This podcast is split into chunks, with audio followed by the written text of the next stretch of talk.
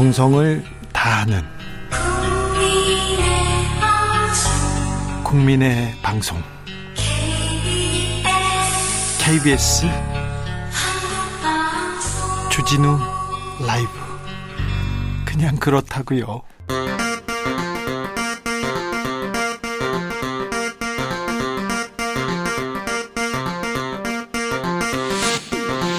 주진우 라이브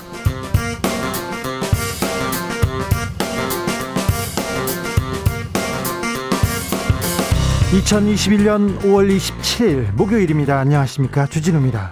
성난 부동산 민심을 반드시 잡겠다. 더불어민주당은 부동산 특위를 출범시키고 1주택자의 재산세 감면 기준을 6억 원에서 9억 원으로 올리기로 했습니다. 청년과 신혼부부를 위한 주택 공급도 추진합니다. 국민의힘에서는 대출 규제를 완화하고 종부세 부담을 완화하자는 정책을 발표했는데요. 여야의 부동산 정책 대결 정비록에서 안민석 조경태 의원과 짚어보겠습니다.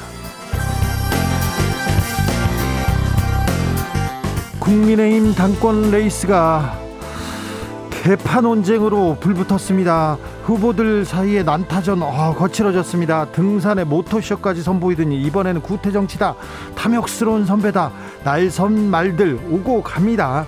예비 경선 결과 발표 내일로 연기됐는데요. 왜 그랬는지 주스에서 관련 내용 살펴보겠습니다.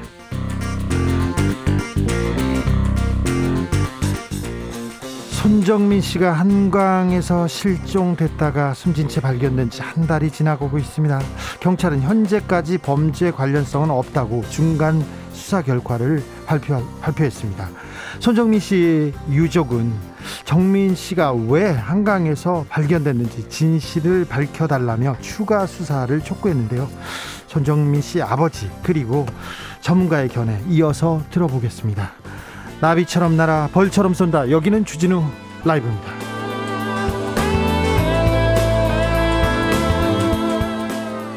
오늘도 자중자애 겸손하고 진정성 있게 여러분과 함께 하겠습니다. 3012님께서 전 국민 기분 좋은 눈치 게임이 오늘부터 시작되었습니다. 다들 백신 티켓팅 성공하세요. 기자님도요. 그랬, 그랬는데 저도 들어가 봤는데 안 열려가지고 어찌 해야 되는지 지금 어, 좀 고민하고 있습니다. 자녀 백신 검색 서비스가 오늘부터 시작됐습니다. 네이버나 카카오 앱을 통해서 우리 동네 백신 남은 거 있냐 이렇게 바로 확인할 수 있습니다. 확인해 보신 분 계시죠? 좀 편리했나요? 어, 오늘 백신 접종 마치신 분들 계신가요? 좀 이야기 좀 들려주십시오. 주사 맞는 날 정말 싫었어요. 다섯 살 땐가 어머니가 풀빵을 사주겠다고 저를 끌고 가서 주사를 맞췄는데요. 안 아프다고 했는데 아 엄마가 진실만을 얘기하지 않는 사람이라는 거 그때 제가 막 깨달았어요. 주사 맞는 날은 뒷산으로 도망갔던 학창 시절 기억도 떠오르는데 이번에는 좀 주사 맞고 싶습니다. 살다 살다 주사 맞고 싶긴 처음입니다. 백신 저도 맞아야 될 텐데. 자, 여러분의 백신 이야기 기다리고 있겠습니다. 백신 이행시도 보내주십시오. 사연 주신 분들 추첨해서 몸에 좋은 비타민 음료 보내드리겠습니다. 샵 9730 짧은 문자 50원, 긴 문자는 100원입니다. 콩으로 보내시면 무료입니다. 그럼 주진우 라이브 시작하겠습니다.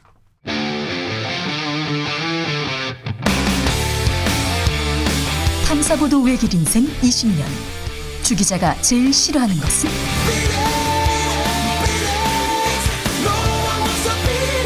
이 세상에서 비리와 부리가 사라지는 그날까지. 오늘도 흔들림 없이 주진우 라이브와 함께.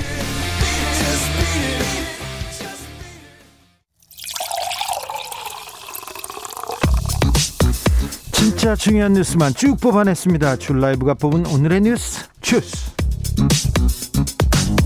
정상근 기자 어서 오세요. 네, 안녕하십니까. 코로나 확진자 상황 살펴볼까요? 어제보단 좀 줄었습니다. 네, 어, 오늘 코로나19 신규 확진자 수가 모두 629명이 나왔습니다. 하루 만에 다시 600명대로 내려왔는데요.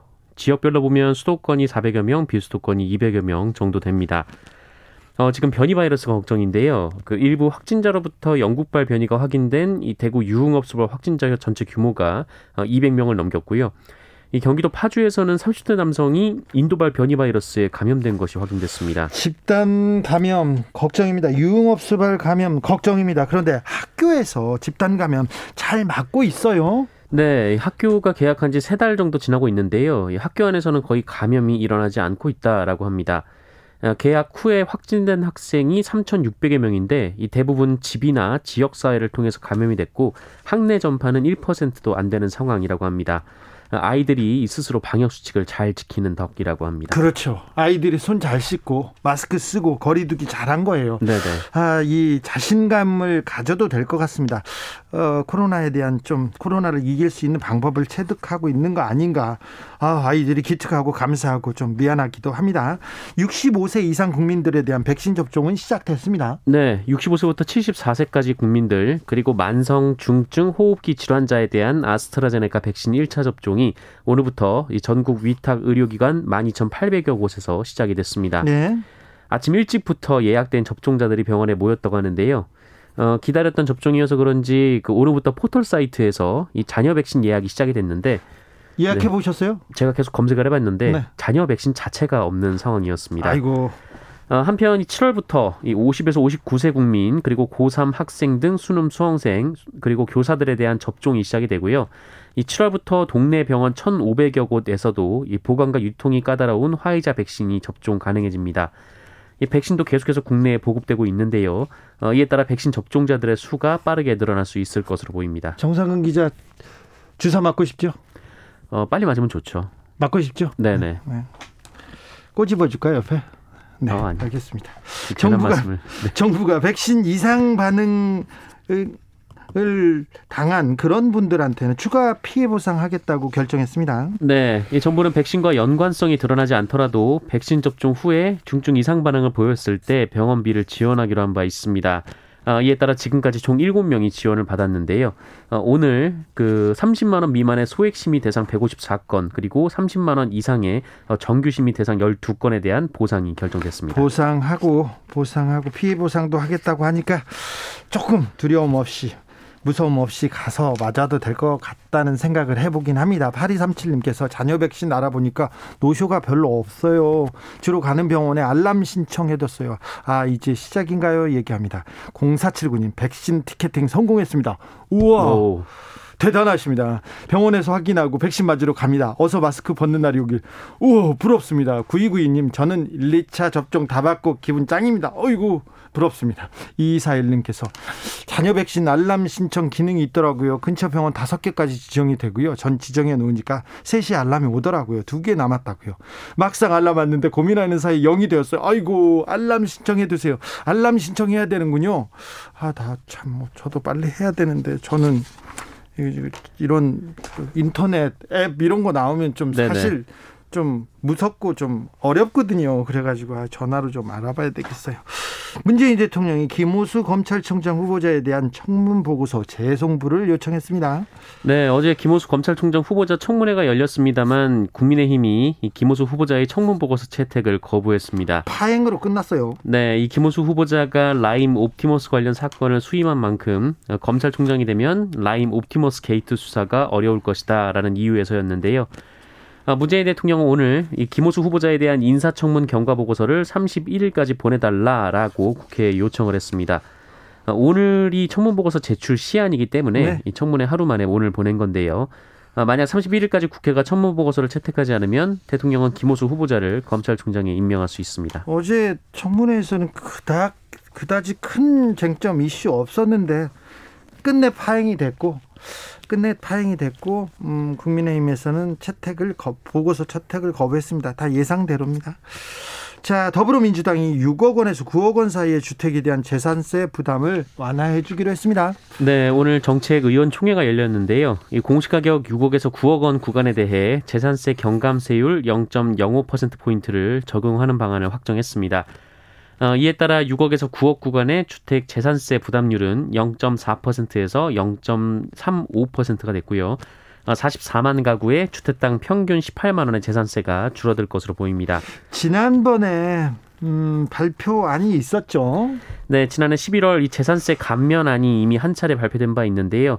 어, 6개월 만에 추가로 완화가 됐습니다. 이 특위는 공시가격이 큰 폭으로 상승하면서 1주택자 재산세율 인하 대상 확대가 필요해졌다라고 밝혔습니다. 어, 한편 이 당내 찬반 의견이 갈렸던 종합부동산세 완화 문제는 의원총회에서 매듭지지 못했습니다. 민주당 부동산 특위는 과세 대상을 상위 2%로 한정하는 자체안을 올렸습니다만 어, 결론을 내지 못했습니다. 집 한 채 가진 사람들의 세금을 완화해 주기로 했습니다. 집을 갖지 못한 청년들, 신혼부부들에 대한 대책도 내놓았다고 하는데요.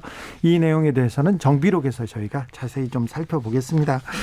국민의힘 예비 경선 결과 발표를 오늘 하기로 했죠? 네, 맞습니다. 그런데 못했어요? 네, 원래 오늘 오후 8명의 당대표 후보 중에서 5명의 후보를 추리는 컷오프 그, 네, 하기로 했죠. 예비 경선 결과를 발표하기로 했는데 예? 어, 오늘 오후에 기자단 공지를 통해서 그 여론조사 완료가 늦어지는 관계로 내일 오전으로 발표가 연기가 됐다라고 밝혔습니다. 어, 이에 따라 내일 본 경선에 오를 다섯 명이 결정되면 그 후보들은 2주간 합동 연설에 TV 토론회 등을 거쳐서 다음 달 9일에서 10일 어, 음, 당원 투표와 일반 시민 여론조사를 70대 30으로 합산해서 어, 최종 당선자를 가리게 됩니다. 여론조사 내용이 취합이 지금 늦어졌다고요? 그 컴퓨터로 금방 할 텐데 지금 선거 분위기가 좀 계속 험악해지고 있어요. 뭐 개파 경선이 개파 를 누가 밀었니 누가 누구를 지지하니 하면서 좀 험악해지는데 이 때문에 좀 미뤄진 겁니까? 네, 뭐 여론조사는 이미 시행이 됐고 그 여론조사가 이제 다 끝나지 않았, 않았던 건지 뭐 예. 지금 결과는 늦어지는 합산이 정확, 늦어지는 건지 정확한 이유가 나오지 않아요. 네, 정확한 이유는 나오지 않았습니다만 어쨌든 말씀하신 대로 선거는 점점 거칠어지고 있는 상황입니다. 아, 나경원 후보와 주호영 후보가 그 이준석 후보에 대해서 맹공을 펼치는 모양새인데요. 이 나경원 후보는 특정 대선 후보 개파에 소속된 사람이 당 대표가 되면 신뢰를 쌓기 어렵다라고 했고 특정 어, 개파요? 어, 네, 이 주호영 후보도 특정 대선 후보와 친분 관계가 있으면 시비거리가 된다라고 말했습니다. 특정 대선 후보요? 네, 그 이준석 후보를 지칭하면서 이준석 후보가 유승민 전 의원의 개파다 이렇게 주장을 하고 있는 건데요. 네. 어, 이에 이준석 후보는 두 후보에 대해서 애둘러 탐욕스러운 선배들이라고 지칭을 했고요. 어, 미래와 개혁의 주체로 치르려던 이 전당대회를 어, 개판이 조직이니 이런 구태로 회귀시키려는 분들은 크게 심판받을 것이다라고 비판했습니다. 개판이 조직이니 크게 심판받을 것이다. 구태 나오고 탐욕 나오고 있습니다. 계속해서 어우 좀 거칠어집니다. 그래서 빨리 빨리 결과 발표를 해야 되는데 왜 미뤄질까 계속 얘기합니다. 그러면서 경선 룰을 가지고도 지금 계속 어, 맞부닥치고 있습니다. 네, 이 여론조사 관련해서 계속 논란이 이어지고 있습니다. 이 본경선에 돌입하면 여론조사는 30%밖에 안 되지만 이 문항을 두고 결론이 안 나고 있는데요. 이 문항 가지고 싸우면 이거 싸움 결론 안 나는데. 네, 끝도 없이 이어지게 되는데. 네. 어, 일부 초선 소장파 의원들이 주도적으로 지금 긴급 의원총회 소집까지 요구하고 나서면서 이 당권 주자 간의 신경전이 확산되고 있습니다.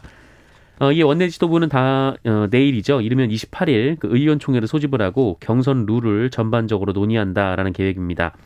다만 지도부는 현 경선 룰을 그 유지한다는 입장을 가지고 있습니다. 역선택, 역선택 계속 얘기 나오던데요. 네, 어, 여론조사를 하되 이 법여권 지지층을 배제하자라는 게 이 역선택 조항입니다. 아, 법여권 지지층이 일부러 약체 후보를 지지하는 것을 막기 위해서라고 하는데요. 어, 그런데 이렇게 되면은 당원 지지 기반이 탄탄한 그 일부 후보에게 유리해질 수 있다라는 것이 초선 소장파들의 분위기입니다. 그래서 초선 소장파들이 지금 계속 구태 얘기를 하면서 어, 약간 반기를 들고 있군요. 네네. 거칠어지는데 이 싸움도 어떻게 되는 건지 조금 이따 정비록에서 조경태 안민석 의원과 자세하게 품격 있게 좀 논해 보겠습니다. 오늘 이광재 더불어민주당 의원이 대선 출마를 공식 선언했습니다. 네, 오늘 오전 여의도 중소기업회관에서 기자회견을 열고 대한민국의 운명을 바꾸고 싶다는 강렬한 열망으로 20대 대전에 대선에 도전한다라면서 이 세계의 미래를 가장 먼저 만나는 나라를 만들겠다라고 말했습니다. 네. 어, 주요 7개국을 넘어 G3로 이끌어야 한다라고 말을 했고요. 이 남북 협력을 통해서 구심력을 확보하고 한미 동맹을 기초로 중국과 긴밀히 협력해야 한다라고 말했습니다. 어, 그리고 이 대통령은 그 외교안보 국방에 전념하는 그, 그리고 이제 국무총리에게 내치를 맡기는 이른바 책임총리제, 아, 그리고 선거구제 개혁도 언급했고요. 검찰 개혁, 가짜뉴스 근절도 언급했습니다. 노무현 대통령의 오른팔이라고 했죠. 가장 가까운 전략가였습니다. 국정 상황 실장으로 노무현 정부를 또, 어, 주도하기도 했었는데요. 노무현 대통령이 이광재 의원만 보면 그렇게 뛰어나다고 칭찬을 했었는데 왜 그런지도 이번에 비전을 보여줄 수 있을지 미래를 가장 먼저 만나는 나라 네 이광재 의원 곧 모셔서 저희가 그 비전 한번 들어보겠습니다. 문재인 대통령이 내년까지 확장 재정 기조를 유지하겠다 이렇게 밝혔습니다. 네, 오늘 청와대에서 국가재정 전략 회의가 열렸는데요. 어, 문재인 대통령이 주재를 했습니다. 아, 문 대통령은 확장 재정을 요구하는 의견과 재정 건전성을 중시하는 의견이 엇갈리고 있지만 이 적어도 내년까지는 경기의 확실한 반등과 코로나 격차 해소를 위해서 확장 재정 기조를 유지할 필요가 있다라고 밝혔습니다. 네. 한국은행도 저금리 기조를 계속 유지하기로 했습니다. 네, 한국은행 금융통화위원회가 현재 0.5%인 기준금리를 유지하기로 했습니다. 네. 어, 최근 인플레이션 등 부작용 우려가 커지고 있지만 이 당장 금리를 올려서 경기를 위축시킬 필요가 없다라는 게 금통위의 판단이었습니다. 헌법재판소 5.18 민주화 운동에 대한 피해 보상을 받았더라도 손해배상을 청구할 수 있다고 결정했습니다. 네, 그렇습니다. 헌법재판소는 오늘 그 5.18 보상의 민사소송법상 효력을 명시한 어, 옛 광주민주화운동 관련자 보상 등에 관한 법률이 법익의 균형성을 위반한다는 내용의 위헌 법률 심판 사건에서 재판관 전원일치 의견으로 위헌 결정을 내렸습니다. 네. 어, 헌법재판소는 5.18 보상법 조항을 보면 그 보상금을 산정할 때 정신적 손해를 고려할 수 있다는 내용은 없다라면서 이 보상금 지급만으로 이 정신적 손해에 대한 적절한 배상이 어, 이루어졌다고 보기 어렵다라고 판시했습니다. 어, 피해자들한테 적절한 배상이 이루어지길 기대해 보겠습니다. 어, 한 공무원이 보건소 공무원이 업무에 시달리다 극단적 선택을 했습니다. 코로나 시대 아, 경무에 시달렸는데 안타깝습니다. 네, 어, 코로나19 대응 일선에서 근무하던 보건소 간호직 공무원이 안타까운 선택을 했습니다. 어, 유족은 숨진 공무원이 평소 경무에 어려움을 호소했고 이로 인해 우울 증세를 보였다 이렇게 주장을 했는데요. 어, 코로나에 대응하고 있는 일선 의료진의 피로 누적 그리고 처우 문제가 다시 한번 거론돼야 되는 상황입니다. 이 부분은 우리가 또 좀 신경 써야 될 것 같습니다. 관계가 당국에서 아, 의료 노동자들, 의사 선생님, 간호사 선생님 또 어, 보건소 행정직 직원들 감사합니다. 이렇게 말만 했는데 1년 넘게 경무에 시달리고 있지 않습니까? 그래서 조금 더 나은 좀 복지, 나은 혜택, 나은 어, 급여 지급 꼭 필요한 것 같습니다. 네. 우울했다고 합니다. 평소에 아 안타깝고 어, 죄송하다는 말을 계속 나오네요. 네, 죄송하고 감사한데 이분이 어, 조금 아, 극단적 선택을 했습니다. 어떤 이유인지는 조금 자세히 저희가 조금 취재를 해서 다시 알려드리겠습니다. 삼성전자 서비스 노조원 시실 시신 탈취 사건이 있었어요. 네. 그때 경찰관들이 이 이 가담해 가지고 도왔거든요. 어, 재판이 있었습니다. 네, 지난 2014년 이 삼성전자 노조원인 여무석 씨가 강릉의 한 야산에서 숨진 채 발견된 사건이 있었습니다. 그렇죠. 유서가 어, 나왔어요. 네, 그렇습니다. 유서가 나왔고 뭐 어, 그랬습니다만 어쨌든 이것을 이 당시 이제 경찰관이었던 어, 양산 경찰서 정보보안과장 하모 씨가 어, 그리고 이제 경보계장 김모 씨가 이 노동조합장이 아닌 가족장으로 치르도록 어, 여무석 씨의 부친을 설득하는 데 개입했다라는 혐의를 받았었습니다. 돈을 주고 매수해서 이것도 유죄가 나왔어요? 네, 그렇습니다. 1심에서 유죄가 나왔었는데요. 어, 2심에서도 그 1심과 같은 징역 1년 6개월에 집행유예 2년을 정보보안과장 하모 씨에게 선고를 했고요. 네, 정보계장 김모 씨도 징역 1년 2개월에 집행유예 2년, 벌금 1천만 원이 유지가 됐습니다. 네, 집행유예요. 감옥에 가지도 않았습니다. 노조원이 숨졌습니다. 그런데 아, 장례를 치르는데 경찰이 벽을 뚫고 들어가가지고 시신을 탈취했습니다. 이게 민주사회에서 가능한 일인지 참 너무 안타까운 사건이었는데요. 집행유예 받았습니다. 이 경찰분들. 집행유예. 아 법에 법이 공정한가 정의로운가 항상 생각하게 되는데 왜 이 이렇게 재벌가에 가서는 우리 법이 이런지요. 이 경찰 분들 이렇게 경찰 행정을 하면 누가 믿겠습니까? 네. 자세한 내용 저희가 나중에 또 보도해 드리겠습니다. 주스 정상근 기자와 함께 했습니다. 감사합니다. 고맙습니다. 윤정민 님께서 주 기자님, 저 오늘 자녀 백신 신청해서 맞았어요. 주진우 라이브에서 자랑하고 싶어서 퇴근 시간만 손꼽아 기다렸답니다. 아이고, 자랑스럽습니다. 자랑하셨어. 2시에 맞고 30분 대기하고 이상 없어서 왔고요. 3시간 지난 지금도 아직은 아무 이상이 없는 상황입니다. 아이고 축하드립니다. 정민 씨. 7936님께서 서울 가락동 본동입니다. 노쇼 백신 예약 신청해 놨는데 갑자기 알림 왔는데 10초도 안 돼서 끝났어요. IT 강국 느낍니다. 전 실패, 실패했습니다. 아우 대단하네요. 부럽습니다. 8672님께서 부동산 정책에 대해서 얘기를 하십니다. 6억에서 9억으로 올리는 것은 집 없는 사람에게 무슨 도움이 될까요? 그러니까요. 집 없는 사람을 위한 정책도 내놨다고 합니다. 그것도 제가 물어볼게요. 7705님께서 민주당 실수한 겁니다. 두고 보세요. 부자들 세금 깎아주면 안 돼요. 이렇게 얘기하셨습니다. 교통정보센터 다녀오겠습니다. 김민희 씨. 주진우 라이브.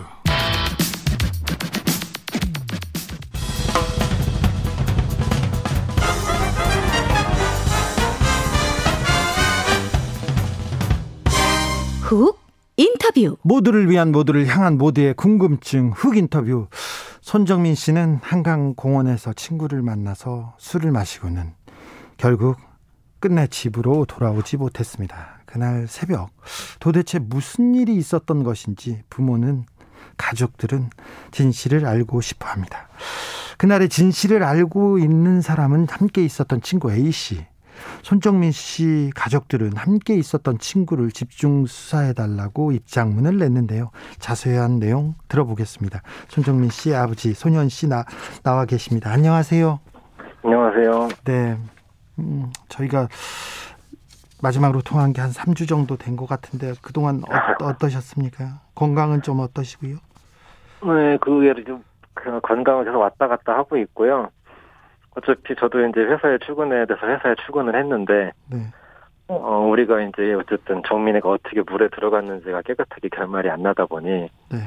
집에 있는 아내가 또 열심히 연구해서 입장문도 내야 됐고 그 뒤로도 또 이것저것 하다 보니까 그렇지 않아도 힘든데 같이 병행하는 게 쉽지가 않습니다. 네. 그렇죠. 네. 자식을 가슴에 묻었는데 뭘 아무튼 그 고통을 짐작할 수도 없습니다만 어머님이 시금을 전폐하고 계신데 그 입장문을 작성하셨다고요? 그, 그 저쪽 A 쪽에서 변호사 입장문을 낸 뒤로 네. 우리가 이제 아무 대응을 안 하니까 마치 거기 있는 게 전부 사실인 걸로 사람들이 생각을 할까봐 네. 거기서 틀린 것도 얘기를 해야겠다고 생각을 했고 이제 서울 경찰청에서 중간중간 발표하는 게 저희한테는 아쉬운 게 좀 많다 보니 네. 겸사겸사해서 입장문을 내고 이런 부분을 수사를 좀 해주세요라고 써야 될 것 같다고 아내가 생각을 했고 네.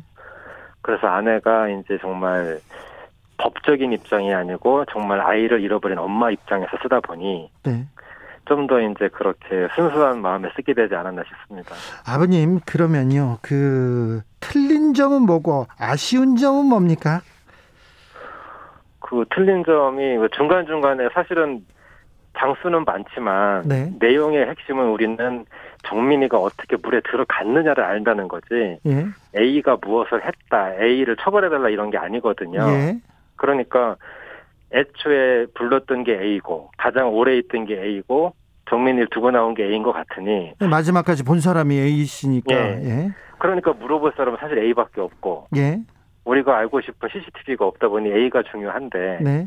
중요한 건 다 술 먹어서 기억이 안 난다고 하니까 그런가 보다라고 처음에 생각을 했지만 그 다음에 발생되는 여러 가지 의혹들이 예를 들어서 그 올림픽대로 진입로에서 내려와서 펜스를 뛰어 넘어가는 거라든지 네. 여러 가지로 봤을 때 술이 다 만취해서 기억이 안 난다는 걸로 생각할 수 없는 것들이 많거든요. 네. 그러니까 두 개가 안 맞아서 술이 안 취한 것 같으니 기억을 살려줬으면 좋겠다는 건데 네. 본인이 기억 안 난다고 하니까 경찰도 특별히 어떻게 하지 못하고 거꾸로 수사는 뭐 우리 아이 양말이 한강에서 언니 뒤에 뭐 흙이 나왔네. 그럼 당연히 한강에 빠져내고 한강에 흙이 나오지 무슨 낙동강 흙이 나오는 것도 아닌데 그렇죠. 그러면 아 결국은 우리 아들이 그냥 물에 시쪽사하는 걸 경찰이 원하나 보다. 저는 이런 생각을 할 수밖에 없거든요. 네. 의혹에 대한 수사를 하기보다는 증인을 찾아서 어 이거 양말이 흙이 한강 흙이네 그러니까 들어갔다 이렇게 끝내려고 하는 게 아닌가라는 불안감이 들어서 근본적인 의혹을 해결을 해달라고 입장문을 쓰게 된 거죠. 네. 어, 3주 전에도 이런 말씀 하셨어요. 아들이 한강에 어떻게 들어갔는지 3시 반에서 4시 반 사이에 무슨 일이 있었는지 알고 싶다고 얘기했습니다. 그 이후에 네.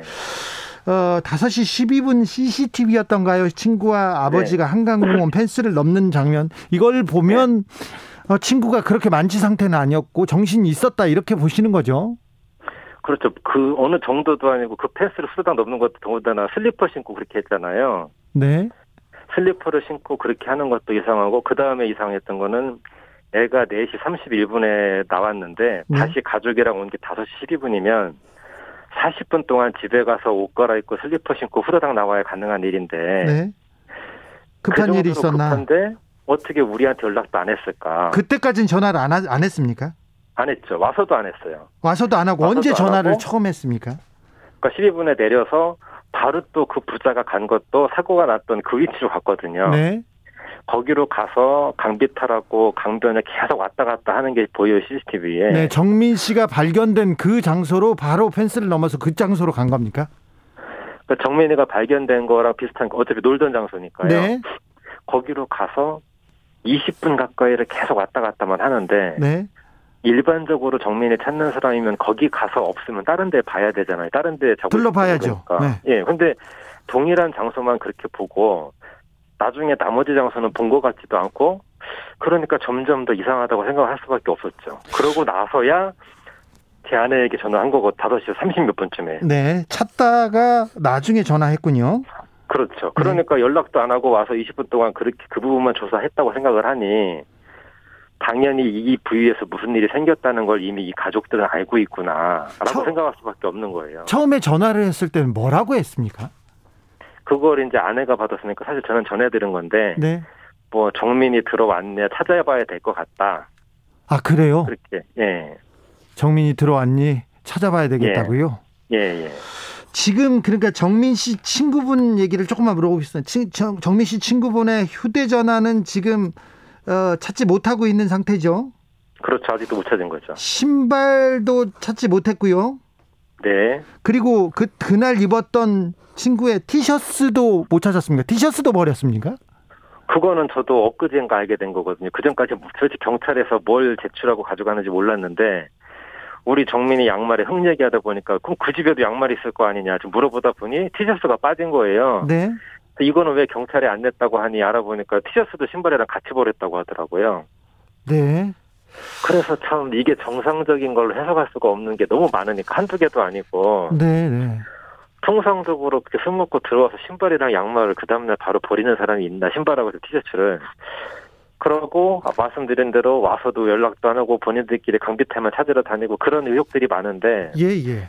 경찰에서는 한 번도 그런 의혹들에 대해서 설명해 준 적이 없고 양말염님께서도 그래 부모들의 마음은 의혹이라도 해결해 해결해 달라는 거다. 어떻게 보냈는지 의혹만이라도 해결해 달라는 건데 한강이든 세월호든 경찰이 그런 의혹들에 대해서 추가 수사 수, 수사하지 않았습니까? 오늘 어, 중간 수사 결과 발표했던데요. 네.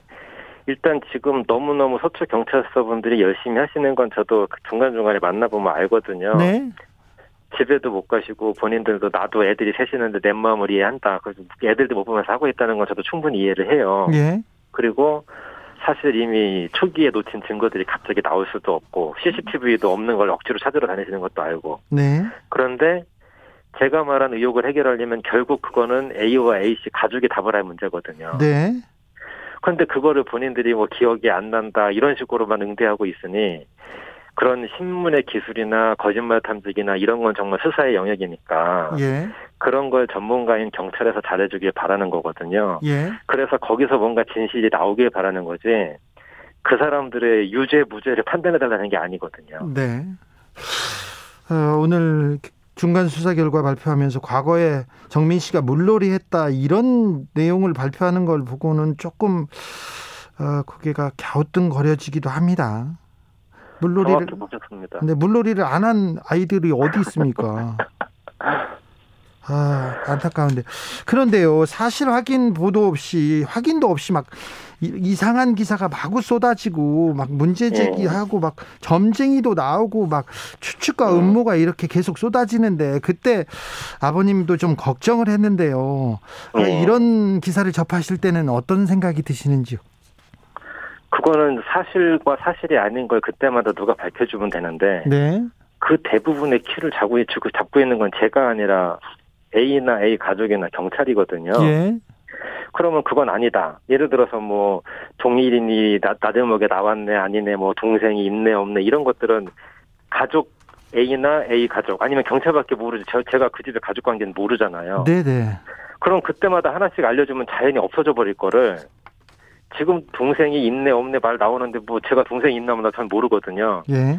그런 거 하나씩만 밝혀줘도 그런 건 바로바로 없어질 거란 말이에요. 네.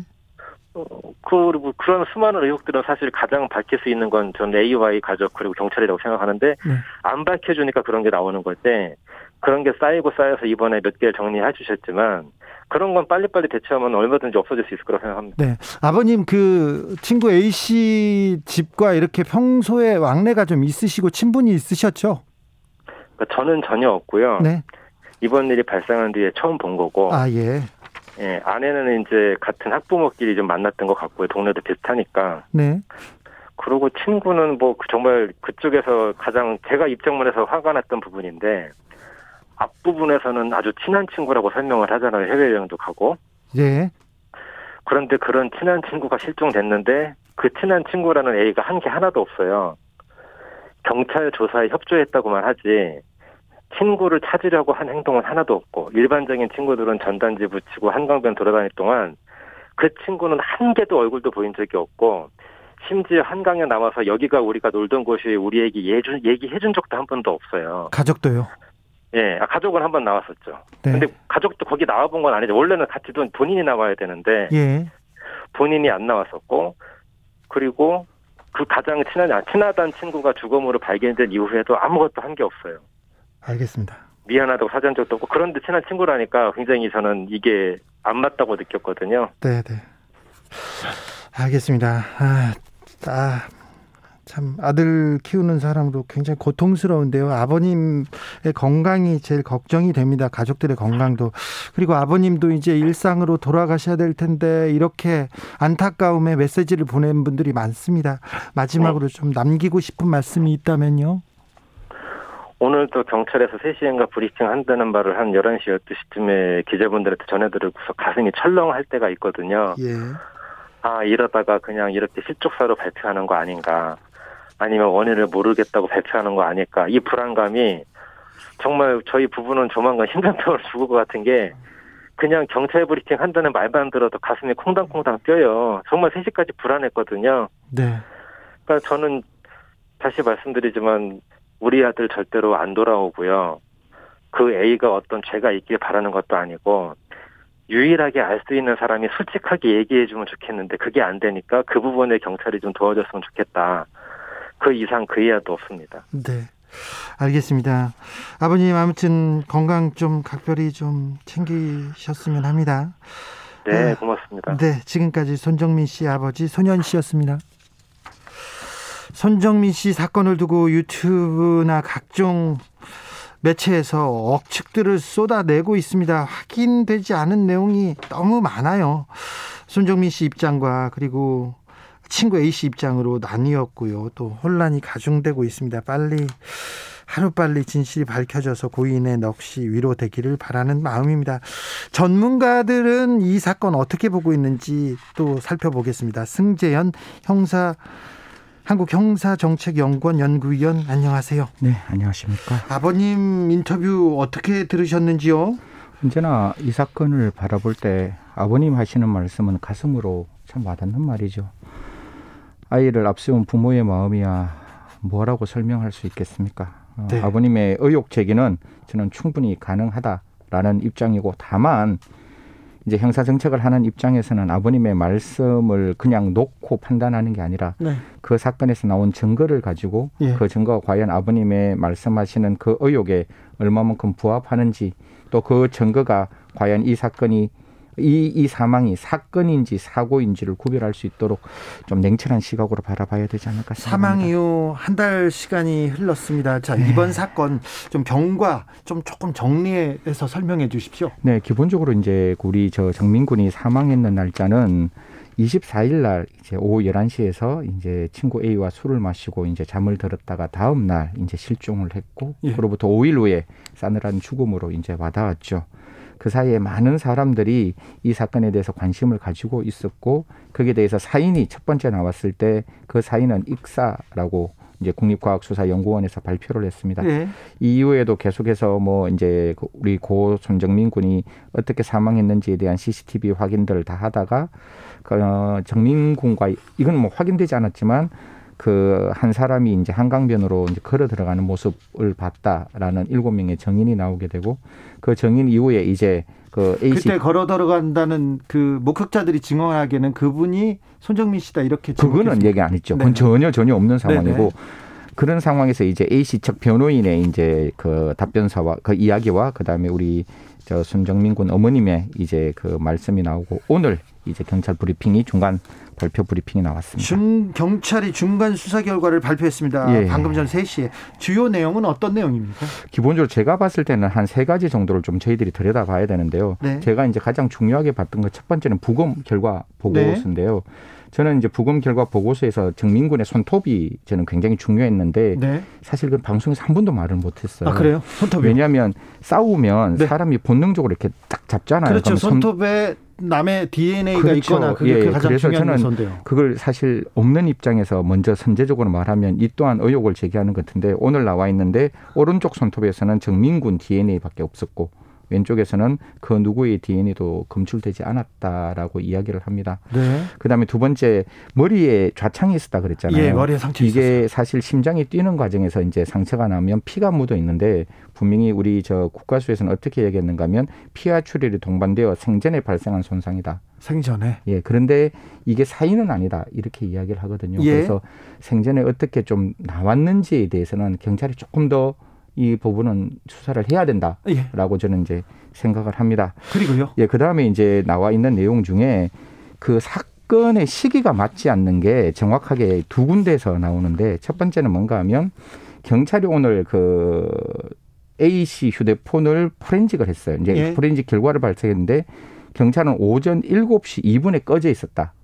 라고 예. 지금 찾지는 못했지만 7시 네. 2분에 꺼져 있었는데 변호인 측 설명에 보면 오전 4시 27분에 그 A 씨 어머니가 전화를 했다. 예. 그런데 그 전화기가 꺼져 있었다는 음성이 나왔다라고 나오거든요. 네. 그러면 7시 20분에 꺼져 있는 그 휴대폰, 꺼져 있는 휴대폰이 4시 27분에는 왜 꺼져 있었느냐, 누가 그걸 만지고 켰느냐, 껐느냐에 대한 판단이 조금 있어야 될 것 같아요. 그러네요. 그런데 이 부분에 대해서는 경찰은 뭐 확인되지 않는다라는 이야기를 하고 있는데 일단 그 사실관계가 틀린 부분, 요 한 부분이 정확하게 네. 틀리는 거고 네. 또 하나는 오늘 경찰이 사진을 하나 제공했어요. 예. 우리 브리핑에 기억나시는지 모르겠지만 25일 날 3시 38분에 A가 어머니한테 전화하는 내용이 예. 나오는데 그냥 우리 저 PD하고 저하고 굉장히 친한 사이고 굉장히 술을 많이 먹으면 어머니한테 전화할 때 어떻게 전화하겠어요? 그 돗자리에서 움직여서 전화를 하겠어요? 돗자리에 앉아서 전화를 하겠어요? 아, 술 많이 먹고 그럼 거기서 했겠죠. 네, 그 자리에서 그냥 했겠죠. 네. 그런데 그 자리에서 벗어나서 혼자 있는 모습으로 분명히 사진에는 나와요. 아, 그래요? 혼자 네. 가서 저쪽 가서? 네, 한 2, 3m 떨어졌는지 4, 5m 떨어진지는 모르겠지만 그러면 굳이 그걸 왜 떨어져서 전화를 했을까? 라는 생각이 저는 드는 거예요. 이게 그 대화 내용을 보면 전혀 어머니하고 뭐 따로 이야기를 다르게 이야기를 하지는 않았는데 그런 부분이 이제 하나 나오고 마지막으로 한 말씀 드리고 싶은 거는 제발 유튜브를 그냥 1인 방송을 하시는 분이 단정해서는 절대로 안 되는데 그 단정해서 안 되는 것 중에 가장 하나가 약물이었거든. 주사기라는 예. 얘기가 나왔는데 절대로 약물은 그 독성물은 나오지 않았다. 약물 나오지 않았다라는 거고 그 A가 그 우리 정민군을 밭 그러니까 강으로 데리고 가서 빠뜨렸다라고 하는데 택시 운전기사가 분명히 말을 합니다. 뒷자리는 젖어 있었지 않았다. 네. 라고 하니까 이거는 확인되지 않는 걸 자꾸 1인 방송에서 크게 말하는 거는 조금만 좀 이렇게 기다려 줬으면 좋겠다 이런 네, 말씀 드리겠습니다. 유튜브에서 근거 없이 막 쏟아내는 거는 좀그 걸러 들으셔 걸러 예. 듣는 게 아니라 위험합니다. 그런 거는 그런 정보를 접하는 것 자체가 위험합니다. 근데요. 네네. 사고 현장에 예. 사고 현장에서 현장이 그렇게 깊습니까? 그게 아니에요. 저도 실족했을 때 들어가면 거기에서 바로 이렇게 목숨을 잃을 만큼 깊습니까? 그냥 그냥 들어가면 절대로 그렇지 않습니다. 이게 왜냐하면 들어가는 게 이렇게 두 군데가 있는데 아, 제가 설명을 드리기 되게 어려운데 만약에 보이는 라디오 보시면 이게 들어가는 길이 한쪽에는 그냥 풀숲이고 왼쪽에는 돌밭이에요. 네. 그러니까 정말 정신을 차리고 풀숲으로 들어가서 강으로 들어가는 방법 아니면 그 돌무덤 쪽으로 들어가는 방법 돌무덤 쪽으로 들어갔다면 저는 분명히 몸에 상처가 있어야 된다 넘어지면 네. 근데 분명히 국가수에서는 상처가 없다라고 네. 확인했고 예. 그러면 돌무덤이 아닌 쪽으로 만약에 이게 실족사라는 예를 들어서 설명드리는 겁니다.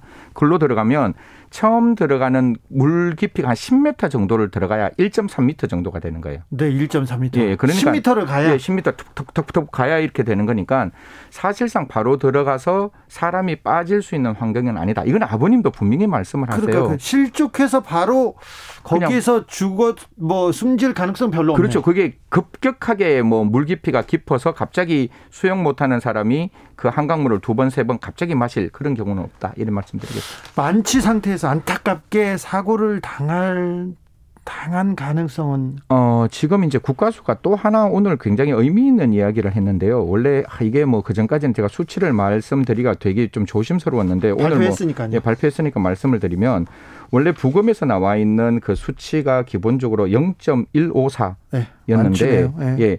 그런데 이게 사람이 사망하면 시체 내에서 이제 그런 성분들이 나올 수 있기 때문에 기본적으로 0.1에서 0.4, 0.1에서 0.10에서 0.14 정도라고 얘기를 해요. 네, 그럼 소주 한 병 반, 한 병 먹으면 이 정도 나오거든요. 네. 그럼 이 정도에서 정말 사람이 인사불성이 돼서 내가 물에 들어가는 것도 모를 만큼 들어갈 수 있는 정도의 그 정도는 아니죠. 수치는 아니다라는 말씀을 드리고 싶은 거죠. 그 정도는 아니죠. 예, 그러니까 오히려 완전히 정신을 잃어서 사람이 완전히 불, 그러니까 쓰러질 수 있는 상황에서도 실족은 어려운 것이고 그냥 들어가는 과정이 1.01 정도면 0.10 정도면 그것도 아니다라는 생각이 드는 거예요. 그러네요. 그 만취 상태에서 뭐 실족해서 이렇게 사고를 당했을 가능성은 조금 떨어집니다. 네. 그런데 손정민 씨 가족들 아버님께서 경찰 네. 수사에 대해서 좀 많이 수긍하지 못하는 아. 것 같습니다. 예. 그 뭐 이해가 되는 측면도 있는데 그 어떤 점이 어떤 경, 점이 좀 경찰 수사가 미진하다고 보십니까? 사실 이 부분에 대해서는 뭐 저 청취자들이 또 되게 싫어할 수 있는데 오늘 기록을 보니까 경찰은 진짜 열심히 했는 것 같아요. 그러니까 저희들이 갖고 있는 모든 의혹에 대해서 나름대로 그 증거를 가지고 확실하게 찾아가려고 했던 부분이 있는데 아직 여기에 담지 못했던 부분이 마지막에 과연 이게 패싱아웃인가 아니면 블랙아웃인가 즉 행동을 완전히 못하는 상태였냐 아니면 단순 블랙아웃이냐는 아직 판단되지 않았기 때문에 뒤에 아버님이 말씀하고 계시는 그 부분 슬리퍼를 신고 2단으로 넘어가는 그 과정 이 과연 어떠한 상황인지가 조금 더 밝혀졌으면 좋겠습니다. 알겠습니다. 네. 이 사, 사건이 어떻게 진행되는지 다시 한번 모셔가지고 네. 자세히 말씀 듣겠습니다. 저도 끝까지 한번 확인해 보도록 네, 하겠습니다. 장기 미제로 빠지는 건 아닌지 걱정스러운데요. 아무튼 끝까지 좀 살펴주십시오. 예. 지금까지 승재현 형- 한국형사정책연구원 연구위원이었습니다. 감사합니다. 네, 고맙습니다. 나비처럼 날아 벌처럼 쏜다.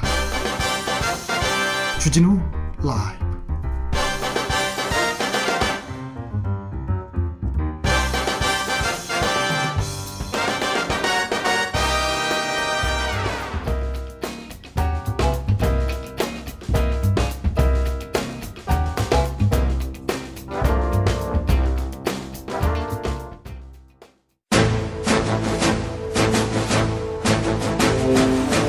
때는 2021년 여야의 오선 의원 둘이 훗날 태평성대를 위해 큰 뜻을 도모하였느니라 오선의 지혜와 품격으로 21대 국회를 이끈다 오선의 정치비책 청비록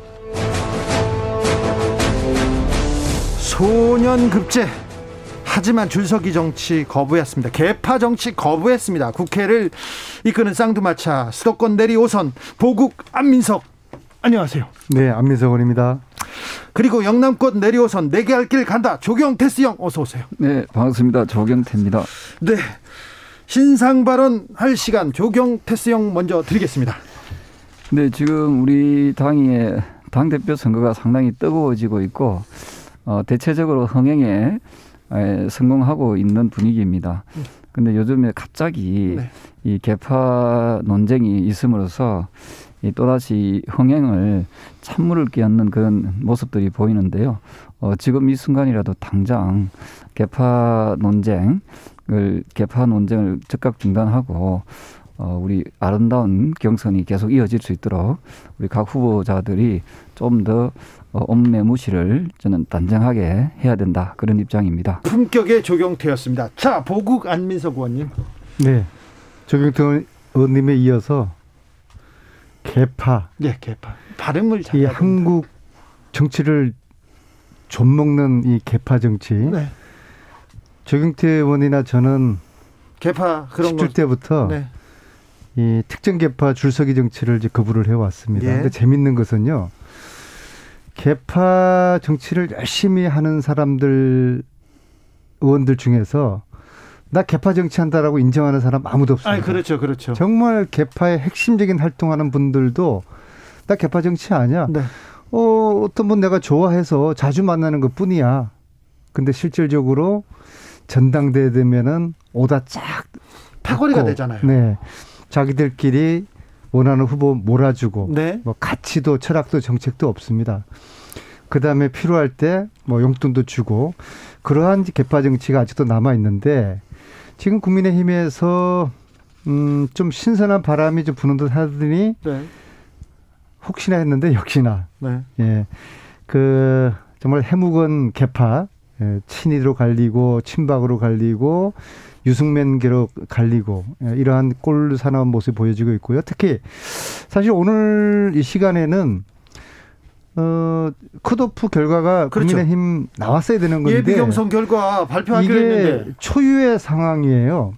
이게 왜 그랬는지를 짐작이 조금 가는데 아마 왜? 여론조사가 가령 예를 들어서 어 20대를 채우기가 어려워요. 그러면은 그걸 채우느라고 시간을 더 아마 연장하는 그런 경우는 있어요. 그러나 그것도 후보자들의 합의에 의해서 가능한 것인데 아까 조경태 의원님께 여쭤봤더니 왜 연장되는지도 이제 모르는 그러면은 어 부족한 샘플은 다른 연령대에서 채워 채워서 그냥 4시에 마감을 해서 발표를 하는 게 그게 룰에 맞는 것인데 이게 굉장히 꼼수 같은 아마 조경태 의원님 아까 대기실에서 네.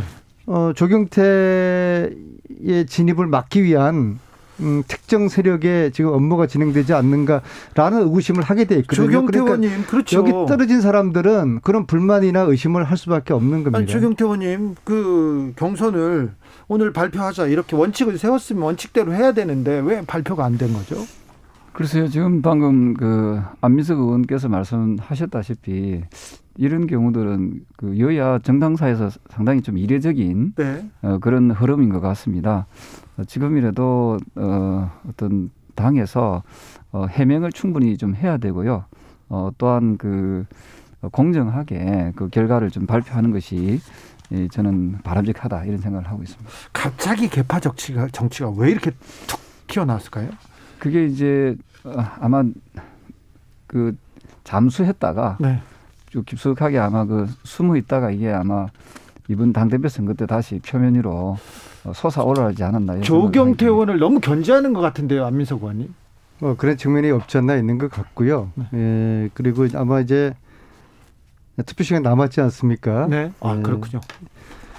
예, 그런 말씀 드리고 싶어요. 아직도 투표 안 하신 분들은 특정인을 제가 뭐 지칭하는 건 아니지만은 네. 이 국민의힘이나 민주당이나 개파 정치 이걸 없애야 되지 않습니까? 그래서 이번 전당대회 나온 후보 중에서 개파 정치를 하지 않은 분, 줄서기 정치를 하지 않은 분에 대해 분을 어, 지지해 주시기를 바라겠습니다. 손종태님께서 정치 굳이 뭐 조경태 의원을 지지하라는 이야기는 아닙니다. 손종태님께서 정치는 원래 개파 정치 아닌가요? 당원 정치 아니에요? 솔직히 좀 말씀해 주세요. 물어봅니다. 글쎄요, 개파 정치라는 것이 우리나라 개파 정치는 다른 나라 개파 정치하고 좀 다른 것 같아요.